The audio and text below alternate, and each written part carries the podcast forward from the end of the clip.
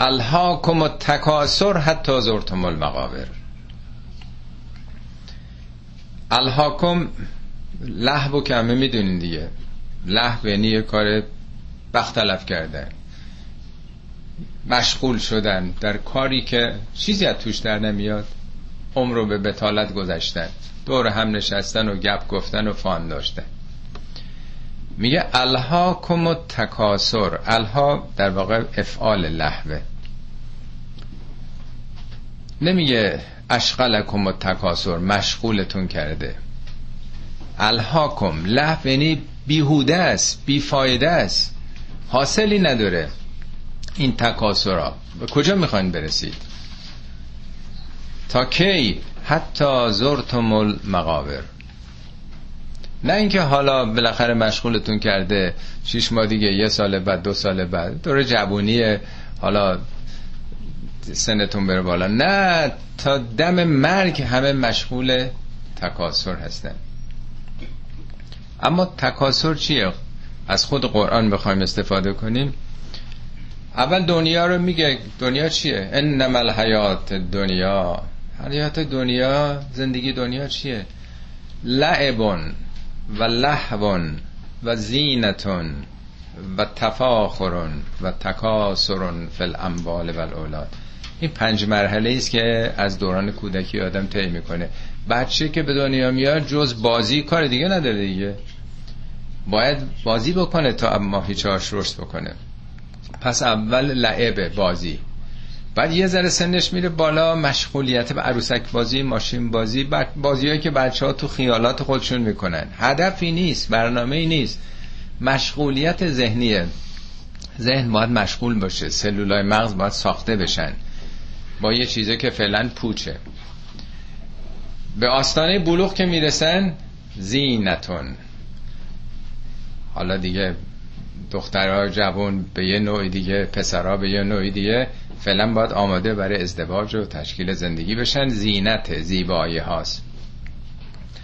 وقتی که ازدواج می‌کنن مشغول به کار درآمد میشن و تفاخرون فخر فروشی ها پست دادن ها از ماشین از خونه زندگی.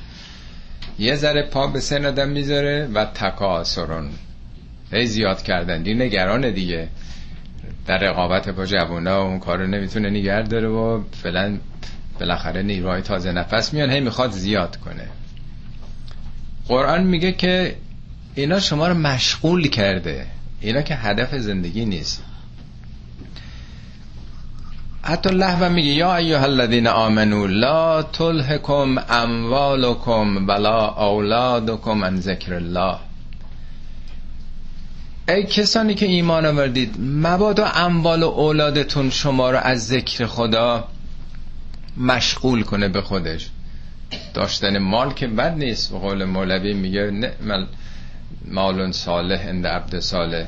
مال را چون بهر حق باشی همول گفت نعم مال صالحون آن رسول. میگه مال اگه صالح به دست آمده باشه آدم صالحی باشه چقدر خوبه. پیغمبرم گفته مال که بد نیست. داشتن فرزندان که بد نیست. ولی قافل شدن و مشغول شدن و همه زندگی رو فقط در خونه و زندگی و ماشین و درآمد بیشتر و بچه ها دیدن. و که دنیا ما نیمدیم انسان که برای این خلق نشده که فقط زندگیش خلاصش در همسر و فرزند و خونه زندگیش بشه و همه موجودات تو دنیا هم بالاخره علاقه به فرزند و لانه و کاشانه خودشون دارن. ما یه چیزی اضافه باید داشته باشیم. یه هدفی. یه برنامه فراتر از این زندگی روزمره. میگه و من یفعل ذالک فاولئک هم الخاسرون. اگه کسی هدفش همین باشه؟ خب ضرر کردن خودشون خسران بردن. چند تا چیز دیگه هم میگه که تکاسرها در چه چیزایی اشکال داره. یکی کار بیزنسه. بیع و تجارت. سوره نور که خوندین. میگه رجال لا تلهیهم تجارتون ولا بیع عن ذکر الله و اقام الصلاه از انسانهایی سخن میگه که تجارت تجارت حالا اون موقع تجارت بوده. حالا هزار جور ما شغل و کار داریم دیگه. این داد و ستد ها پول در آوردن ها مشغولشون نمی‌کنه از یاد خدا. نمیگه این کارا رو نمی‌کنن. یعنی اینا براشون هدف نیست. اینا آرمان زندگی نیست. برای گذران زندگیه. پول در بیاریم که بتونیم چرخ زندگیمون رو بگذرونیم. هدف چیز دیگه است. پس یکی خودش میشه اون چی که ما رو مشغول می‌کنه. همین شغلمونه. کاری که از شب به اون فکرمونیم صبح به یاد این کار که چی کار کنیم بلند میشیم از خواب همه فکر و ذکر رو پر کرده تا شب که برمیگردیم. حالا نیم ساعت تلویزیون رو باز بخواب. روز از نو روزی از نو. یه چیز دیگه آرزوهاست میگه زرهم یعکلو و یتمتعو و یلههم العمل. عمل با الف. آمال آرزوها. میگه بزا بخورن بزا خوش باشن بزا کیف بکنن. بزا همین آرزوهای دنیایی مشغولشون بکنه. یلههم العمل. پس چیز دیگه ای که ذهن ما رو پر می‌کنه قلبمون رو از خودش اشباع می‌کنه آرزوهای دنیایی است که چیزی دیگه خالی نمیمونه. که هدفی رو انتخاب بکنیم یه تارگتی داشته باشیم تو زندگی. یکی دیگه که از همه شاید مهمتر باشه خود دینه. میگه الذین اتخذوا دینهم لعبا و لهوا. دین برای خیلیا بازیه و لهوه. یعنی پس خود دینم میشه له له این مشغولیات این دستورات که فقط خوبیت دینی که نبوده تشریفات و آداب دینی که هدف نبوده. شما نمی‌دونم برنامه های واتیکان دیدین انتخاب خوب نمی‌دونم رو چقدر تشریفات چقدر لباس های رنگی چه برنامه هایی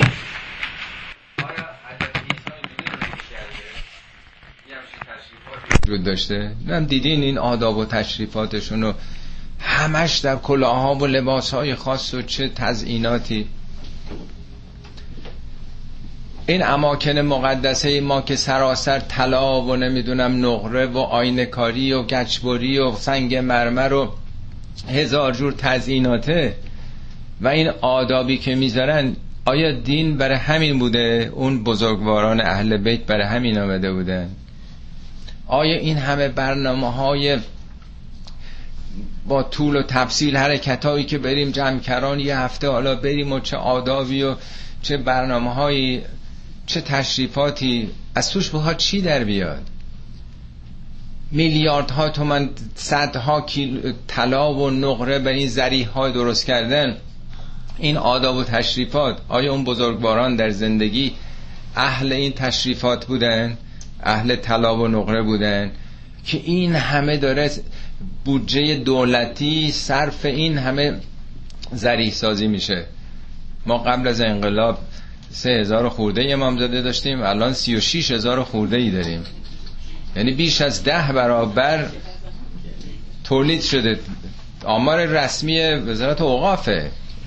خودتون ببینید گوگل بکنید ببینید که الان امامزاده ها چند تا بوده و چند تا شده در واقع. این در واقع مراسمی که در واقع در این اماکن متبرک ما از نقار زنی گرفته از قبار روبی چه آداب و تشریفاتی برای قبار روبی رهبر معظم مش... تشریف می‌برن و مشرف میشن.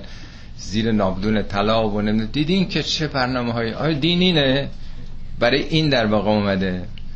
ازاداریامون نمی‌دونم کتل و تبل و سنج و دهل و هزار جور تشریفات. میگه یه دی مشغول میشن به دین یعنی هویت و ظاهر دینی. و الذین اتخذوا دینهم دینشون چجوریه؟ لعبا و لهوا بازیه. دین بازیه در واقع. لهو یعنی بشه باطل پوچ بی حاصل از توش نه اخلاقی در میاد نه ایمانی در میاد نه اخلاصی در میاد. نه خدای واحدی پرستیده میشه. یا آدابی که خودشون رو مشغول می‌کنن دور هم. پس می‌بینیم که چه چیزایی ممکنه ما رو مشغول بکنه. تنها خون زندگی همسر و فرزند نیست. همه اینا دور شدن از هدف دینه که مشغول شدین. یه دن فکر می‌کنن جاشون در غرفه های بهشته به همین آداب دینی مشغول میشن. تا کی؟ تا کی این؟ میگه حتی زرتم المقابر. تا به زیارت قبرها برید. حالا بعضی فکر کردن که مثلا شبای جمعه میریم تو قبرستون سر قبر مثلا دنیا رفتگانمون. می‌گفتن اون موقع نمی‌دونم زمان پیامبر بعضی حتی سر قبرم می‌رفتن پوز می‌دادن این در گذشتگانشونی که ما اینا رو داشتیم و اینا این کیه منه؟ ولی مسئله خیلی فراتر از اون حرف هست. یعنی تا دم مرگ آدما دست بر نمیدارن. یه عنوانیه که شعری حتما شنیدین میگه چشم تنگ دنیادار را یا قناعت پر کند یا خاک هور این یه داستانیه حکایتیه در سعدی. بعد نیست مقدمش هم بدونید که این شعر به چی مربوطه. میگه بازرگانی را شنیدم. بازرگان نبنده که 150 بار شطور داشت و چل بنده خدمتکار. شبی در جزیره کیش مرا به حجره خیش درآورد. همه شب نیارمید از سخنهای پریشان که فلان انبارم به ترکستان است. فلان بزاعت به هندوستان است. این قباله فلان زمین است. گاه گفتی خاطر اسکندریه دارم که هوایش خوش است. باز گفتی چون دریای مغرب مشوش است سعدی یا سفری دیگر دارم. اگر آن کرده شوم بقیت عمر بقیت عمر خیش به گوشه بنشینم. گفتم آن سفر کدام است؟ گفت گوگرد پارسی خواهم بردن به چین. یعنی از ایران می‌خواد گوگرد گوگرد دادشتیم هیچ وقت. ببره به چین که شنیدم قیمتی عظیم دارد و از آنجا کاسه چینی به روم آورم و دیبای رومی به هند و فولاد هندی به حلب و آبگینه حلبی به یمن و برد یمانی به پارس به ایران. و پس ترک تجارت کنم و به دکانی بنشینم. میگه انقدر از این به صلاح برنامه هاش دیگه خسته شدم و اونم گفت بابا تو هم یه حرفی بزن. گفت ای سعدی تو هم سخنی بگوی از آنها که دیده یا شنیده گفتم آن شنیدستی که در اقصای قور بارسالاری بیافتاد از سطور. یه بارسالاری اونایی که خیلی چیز دارن از اسبش از شطور افتاد. گفت چشم تنگ مردم چشم تنگ دنیا دوست را یا قناعت پر کند یا خاک گور. یعنی بزرگان ما هم ادیبان ما این الهات کم تکاسر حتی زرتم المقابر رو در واقع خوب فهمیدن. یه اتفاقا شعر خیلی قشنگی مولانا هم داره که واقعا تکون است. میگه یاد سنت فرستر یا یاد مرگ. سن یعنی همون چی که داری می‌سازی. اگه مولدی اگه کشاورزی اگه دامداری اگه کارخونه داری هر کاری که داری منظور منظورش اون کار و بیزنسه. یاد سنت فرستر اون واجبتره. یا یاد مرگ. مرگ مانند خزان تو اصل برگ. مرگ میاد مثل خزانه. تو هم برگی. برگ همیشه بهار تابستون نیست. برگ پاییزم در پیشه. مرگ مانند خزان تو اصل برگ. سالها این مرگ تبلک می‌زند. مرگ داره خبر میده. وقتی زانوت درد می‌گیره وقتی کمرت درد می‌گیره وقتی می‌بینی نفست سربالایی بند میاد اینا هی داره هشدار میده. گوش تو بیگاه جنبش می‌کنه. گهگاه یه چیزایی مثل این که خبرهایی میشنوی. این گلوی مرگ از نعره گرفت. از بس هی ماهی چند بار دم میره این بر ختم این مراسم خاکسپاری این. همه اینا تبل داره به ما میگه. این گلوی مرگ از نعره گرفت. تبل او بشکافت از ضرب شگفت. از بس محکم تبل زده پاره شده تبل. گویدن در نزد از جان آه مرگ. این زمان کردد ز خود آگاه مرگ. تا وقتی که خودش برسه تا زرتم المقابر. در دقایق خیش را دریافتی رمز مردن این زمان دریافتی. ببینید چقدر این بزرگان این مسائل رو به زبان سلیس فارسی در آوردن. ما گفتن اینها رو. سوره انبیا رو اگر بخونین از اول اینطوری آغاز میشه. میگه اقترب للناس حسابهم. حساب آدما داره نزدیک میشه. حسابشون یعنی روز حساب. اقترب للناس حسابهم و هم فی قفلت معرضون. در حالی که مردم در قفلتن یه وقت هست یه چیز قافله ولی بالاخره هوشیار میشه بیدار میشه. نه قفلتا معرضون. قفلتی با روی گردانیه اصلا تو این خط نیست. دنبال هدفی برنامه آرمانی. چرا؟ لاهیتا قلوبهم. برای اینکه دلها به لحو مشغوله. به کارهایی که هدفی توش نیست. نتیجه ای نیست. همش خلاصه میشه در دنیا. حضرت علی میفرمد من از دو چیز بیش از همه بر شما نگرانم. ان اخوف علیکم اسنان یک اتباع الهوا فقط دنبال دل بودن دنبال هوای نفس بودن. از این من میترسم از شما. دیگه چی؟ و طول العمل عمل با الف. آرزوهای دور و دراز آرزوهای دور و دراز دنیایی. چرا اینا اشکال داره؟ فأما اتباع الهوى فيضل عن الحق یا فيضل الحق. اگه تو بخوای دنبال فقط دلت باشی حق رو فراموش می‌کنی. تو که همش خودتی میشه خود پرستی پس حق کجاست؟ دنبال حقیقت دنبال خدمت اینکه چه کاری درسته من بکنم. بس خودت میاری و أما طول الأمل فينسي الآخرة. اما آرزوهای دراز چه اشکالی داره؟ آخرت یادت میره. تو فکر می‌کنی همش هستی. مگه خبر می‌کنه؟ این پریشب ما جای رفتیم. ناگهان به طور ناگهانی یکی از آشنای اینجا یه مرتبه فوت کرده. اصلا شوکه همه شده بودن که چطور همچی اتفاق؟ چقدر دائما میشنویم اینا رو. تمام برنامه ها یه مرتبه میریزه. همشی متوقف میشه. خبری که نمی‌کنه. کلا سوف تعلمون. خیر این خبرها نیست. اینی که فکر می‌کنید که ما هستیم. صد سال عمر با عزت هم داریم. و کجا معلومه؟ کی تضمین کرده؟ کی گارانتی کرده؟ به چه دلیل این درسته که نه هستیم و همین درسته؟ الهاکم تکاسر کلا یعنی هرگز چنین نیست. درست نیستین سوف تعلمون. به زودی می‌فهمید. به زودی. یعنی تجربه زندگی حالتون می‌کنه. سه بار این کلا اومده. یکی که پنجاه رفت و در خوابی مگر این چند روزه دریابی. این تو دنباله این شعر سعدیه میگه تو به بازی نشسته این بازی هم که داره میگه. تو به بازی نشسته و از چپ و راست می‌رود تیر چرخ پرتابی. تیرا یک پرتاب روزگار بیماری سکته نمی‌دونم هزار جور مشکلات. تو زندگی پیش تو مشغول بازی هستی و از شپ و راست داره تیر به سمتت میاد. تو چراغی نهاده بر ره باد. نه چراغای امروز برق که باد کاری باش نداره چراغای قدیم.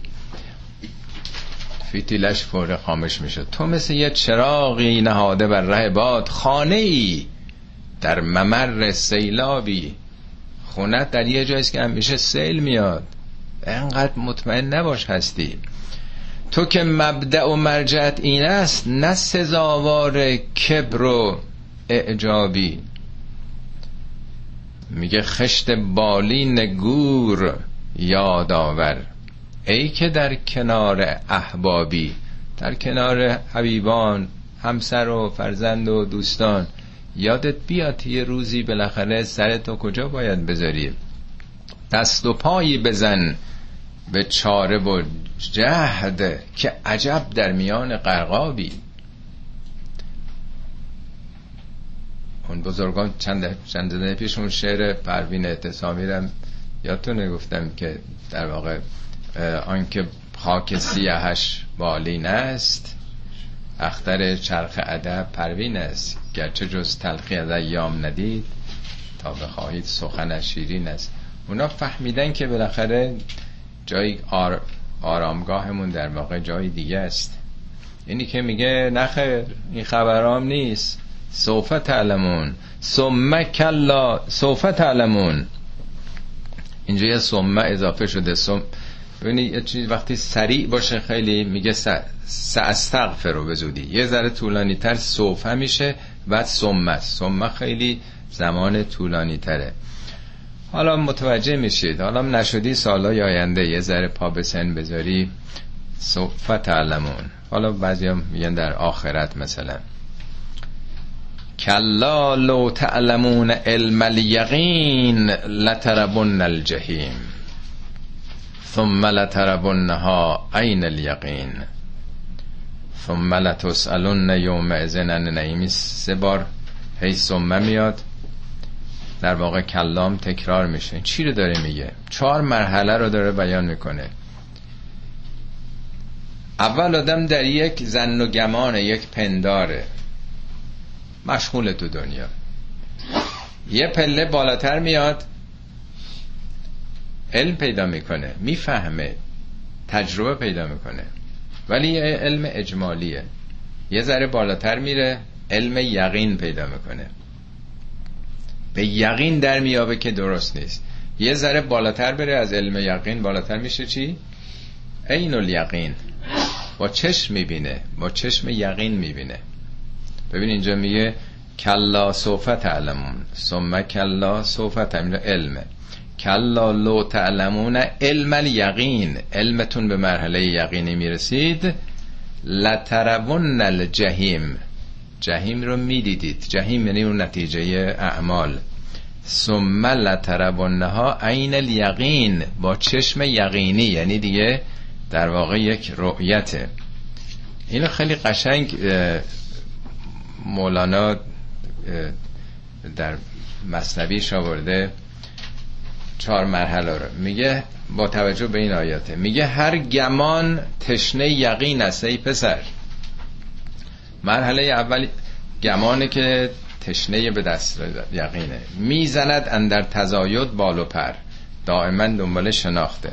چون رسد در علم پس برپا شود.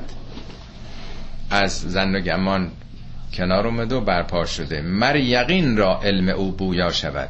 یقینش هی دنبال علم میره بویای علمه. زان که هستن در طریق مفتتن برای اینکه در مسیر تحقیق قرار گرفته. علم کمتر از یقین و فوق زن علم جویای یقین باشد. بدان وان یقین جویای دید است و عیان. این چهار مرحله رو میگه حالا برمیگرده به همین آیات. میگه اندر الهاکم بجو این را کنون. حالا برو تو الهاکم و تکاسر اندر الهاکم بجو این را کنون از پس کلا پس لو تعلمون. این آیات داره میگه. می‌کشد دانش به بینش. ای علیم تو اگه دانش پیدا کنی بعد بینش پیدا می‌کنی. گر یقین گشتی ببینندی جهیم. حالا اگه یقین پیدا کنی دیگه جهنم و بهشت می‌بینی. دید زاید از یقین بی امتحال.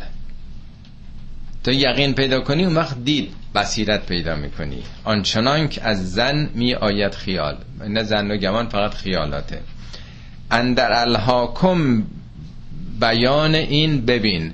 در این سوره الهاکم تکاسر اندر الهاکم بیان این ببین که شود علم الیقین عین الیقین. خیلی زیبا این رو توضیح داده این چهار مرحله رو که تو این سوره در واقع داره میگه. پس میشه تو دنیا از این زن و گمان و از این علم های ظاهری نه تنها به یقین رسید بلکه به عین الیقین رسید. دو قطعه از نهج و براغه براتون می‌خونن یکی اون خطبه متقینه و خطبه بسیار بسیار آموزنده 7 سال پیش اون خطبه رو اینجا بررسی کرده. آقای دکتر سروش هم این خطبه رو کتابی راجبش نوشتن اوصاف پارسایان. خطبه بسیار آموزنده است. از جمله در اونجا میگن که در بحث متقین هم و جنتو کمن قدر آها متقین و بهشت مثل کسی است که اونجا رو دیده. فهم فیها منعمون. مثل اینکه اونجا برگشته. برخوردار از نعمتهای بهشت بوده. یعنی لازم نیست پرده کنار بره باور کنه. اصلا مثل اینکه دیده اونجا رو. و هم و نار رابطه اونا با دوزخ. کمن قدر آها انگار دیده. و هم فیها معذبون انگار عذاب کشیده. یعنی با بصیرت با شناخت در دنیا آدم می‌تونه یه چیزایی مثل این که ببینه. خود حضرت علی شنیدم از, نقل از ایشونه که میگن یعنی پرده ها کنار بره. چیزی بر باور من به این حقایقی که برای آخرت گفته شده اضافه نمیشه. یعنی میشه تو دنیا. لازم نیست همه چی کنار بره. آدم با چشم ببینه تا بگه درسته. با خردش انسان می‌تونه به خیلی مراحل برسه. راجب به زاکرینم یک مطلبی از بدید من ترجمهش رو براتون بخونم راجب زاکرینم یه خطبه. میگه گویی دنیا را به پایان رسانده و با آخرت وارد شده اند و آنچه در پی دنیاست به چشم دیده اند گویی به احوال پنهان اهل برزخ در مدت اقامت آنها آگاهند و قیامت وعده هایش را بر ایشان تحقق بخشیده و پرده از آن اوضاع را از جلوی چشم مردم دنیا برداشتند گویی ایشان چیزی را می‌بینند که مردم نمی‌بینند و چیزی را میشنوند که دیگران نمیشنوند. این خطبه 22 زاکرین اونایی که آگاهند اهل ذکر و در واقع بیداری هستند. خب کلا لو تعلمون علم الیقین لتربن الجحیم ثم لتربنها عین الیقین. این سوره قاف میگه که از یتلق المتلقیان ان الیمین و ان الشمال قید شما هر سخنی که میگید مثبت یا منفیش رو نیروهایی ثبت و ضبط می‌کنه. شما فکر می‌کنی که حرفی زدیم. میگه اینطوری نیست. همه اینا ثبت و ضبط میشه. ما یلفظ من قول الا لدیه رقیب عتید سخنی به زبان نمیارید مگر اینکه درست مثل فیلم عکاسی یا ضبط صوت همین گرفته میشه. در سلولای خودمون در سلولای زبانمون در تارهای صوتیمون در مغزمون چیزی اطلاعات از بین نمیره. بعد میگه روز قیامت تعجب می‌کنه آدم که همه اطلاعاتش در وجود خودش هست هر کاری انجام داده. و تعجب می‌کنه میگه که بله لقد کن فی غفلت من هازا تو از این مکانیزم به صلاح این ثبت و ضبط اعمال قافل بودی. فبصر و کلیوم حدید. امروز دیگه چشم تیزه. پرده ها رفته کنار همه چی رو در واقع می‌بینی. بارها در قرآن گفته که چطور در آخرت مثل اینکه آدم دیگه به این الیقین همه چی رو می‌بینه. خب این در واقع مرحله علم و یقینه و قسمت آخرش. ثم لتسالون یومئذ عن النعیم. سپس در آن روز از نعیم پرسیده خواهید شد. نعیم در واقع مبالغه نعمت دیگه. از نعمه نعمت هم یعنی اون چی که دارین. حالا این سخنی از پیامبر میگن نعیم چیه؟ میگن یکی عمر. خود عمر این فرصت یک در واقع امکان بزرگی در اختیارتونه. یا مال. یا کار. همینی که آدم شغل داره. بیکار نیست تو خونه سر کار میره. یک تولیدی داره یه تلاشی می‌کنه. خودش این نعمته. چقدر قدرشو می‌دونی؟ یا جوانی. یا آیه قرآن هست به یه نعمت دیگه اشاره می‌کنه که ازش پرسیده می‌شد اینجا میگه ثم لتسالون یوم اذن نعیم از چه چیزی دیگه پرسیده میشیم ما؟ میگه که خداوند به شما ابزار شناخت سگانه داده. چیان سم و بسر و فعاد توانایی شنیدن توانایی دیدن و تعقل کردن. فعاد یعنی در واقع مغز عقل. این سوره اسراء میگه لا تقف ما لیس لک بهی علم. تا به چیزی علم پیدا نکردی دنبالش نرو. دنبال هیچ کسی هیچ اسمی هیچ نمی‌دونم حزبی هیچ گروهی نرو. لا تقف و قفا یعنی لا تقفا یعنی پشت چیزی. دنبال رو. دنبال روی هیچی نشو. لا تقف و ما لیس بهی علم که علمی نداری. یعنی اصل علم دیگه. تا علم پیدا نکردی دنبال کسی یا چیزی نرو. چرا؟ برای اینکه ان السمع والبصر والفؤاد برای اینکه این سه نعمت نعمت شنیدن تو باید بری بپرسی ببینی تجربه کنی و فعاد اندیشه بکنی تعقل بکنی. ان السمع والبصر والفؤاد کل اولئک کان عنه مسئولا. همه اینا مسئولن. مسئولنی در واقع پرسیده میشن. خداوند از همه اینا از شما بازخواست می‌کنه. در هر حال این کلیات در واقع این بحث بود. فقط چون این چهار مطلب علم و یقین و عین الیقین ارز کردم یک اشاره هم به نوشته کوتاهی از دکتر شریعتی می‌کنم. راجع به همین شناخت و دید. میگه فیزیک و جامعه شناسی و فقه و اصول دانش است. نه بینش نه روشنایی. هر علمی. این علوم دانش به ما میدن بینش نمیدن بعد اشاره به یک سخن پیامبر می‌کنن لیسل علم به کسرت تعلیم و تعلم. علم که با زیاد خوندن و زیاد تعلیم گرفتن نیست. بل نور یغزفه الله فی قلب من یشا علم واقعی اون نوری است که در قلب کسانی که شایسته باشن قرار می‌گیره. یعنی این دانش ها فقط یک سلسله اطلاعاته مجموعه اطلاعات اگر ما رو رسون به یه حقیقتی ورای این اطلاعات که این اجزا و این آیت جهان رو کی ساخته و ما چی کاره ایم از کجا آمده ایم به کجا باید بریم چیکار بکنیم اون بصیرته. همون است که مولانا دعا می‌کنه بعد از این ما دیده خواهیم از تو بس. خدای ما فقط یه چیز تو می‌خوایم همین دیده بصیرت. بعد از این ما دیده خواهیم از تو بس تا نپوشد بحر را خاشاک و خس. این دریای حقیقت و خاشاک و خس در واقع روزگار نپوشونه. میگه که دنبال شریعتی میگه فیزیک و جامعه شناسی و فقه و اصول دانش است نه بینش نه روشنایی.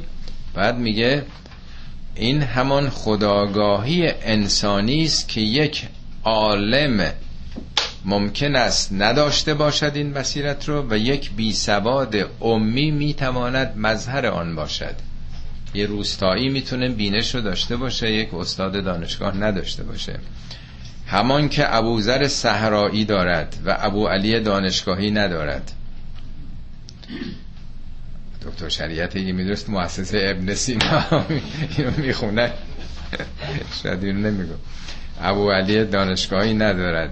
این آگاهی است که همچون آتش در میان توده های رام آرام و خفته در شب جهل میافتد و همه را جهت می‌دهد و به حرکت در میآورد. و به هر کس احساس مسئولیت اجتماعی میبخشد و یک فرد را عالم یا بی علم رسالتی پیامبرانه در زمان خیش و در میان مردم خیشتن می‌دهد. خب صدق الله العظیم صدق الله العلی العظیم انشاءالله که از پیام های این سوره کوتاه ولی بسیار تکان دهنده و انذار بخش هرچه بیشتر بهره ببریم و مسیر جدی, جدی زندگیمون رو بیشتر تغییر بکنیم.